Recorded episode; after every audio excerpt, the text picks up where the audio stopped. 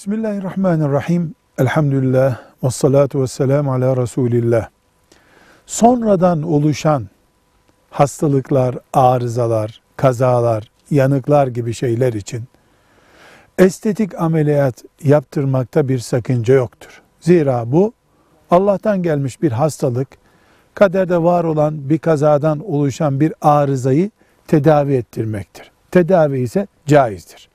Ancak burun büyük olduğu için, işte kaşlar şöyle göründüğü için veya yanaklar şu şekilde göründüğü için bedene müdahale ettirmek ilke olarak caiz bir şey değildir. Allah'ın yarattığı tarzı değiştirmektir bu.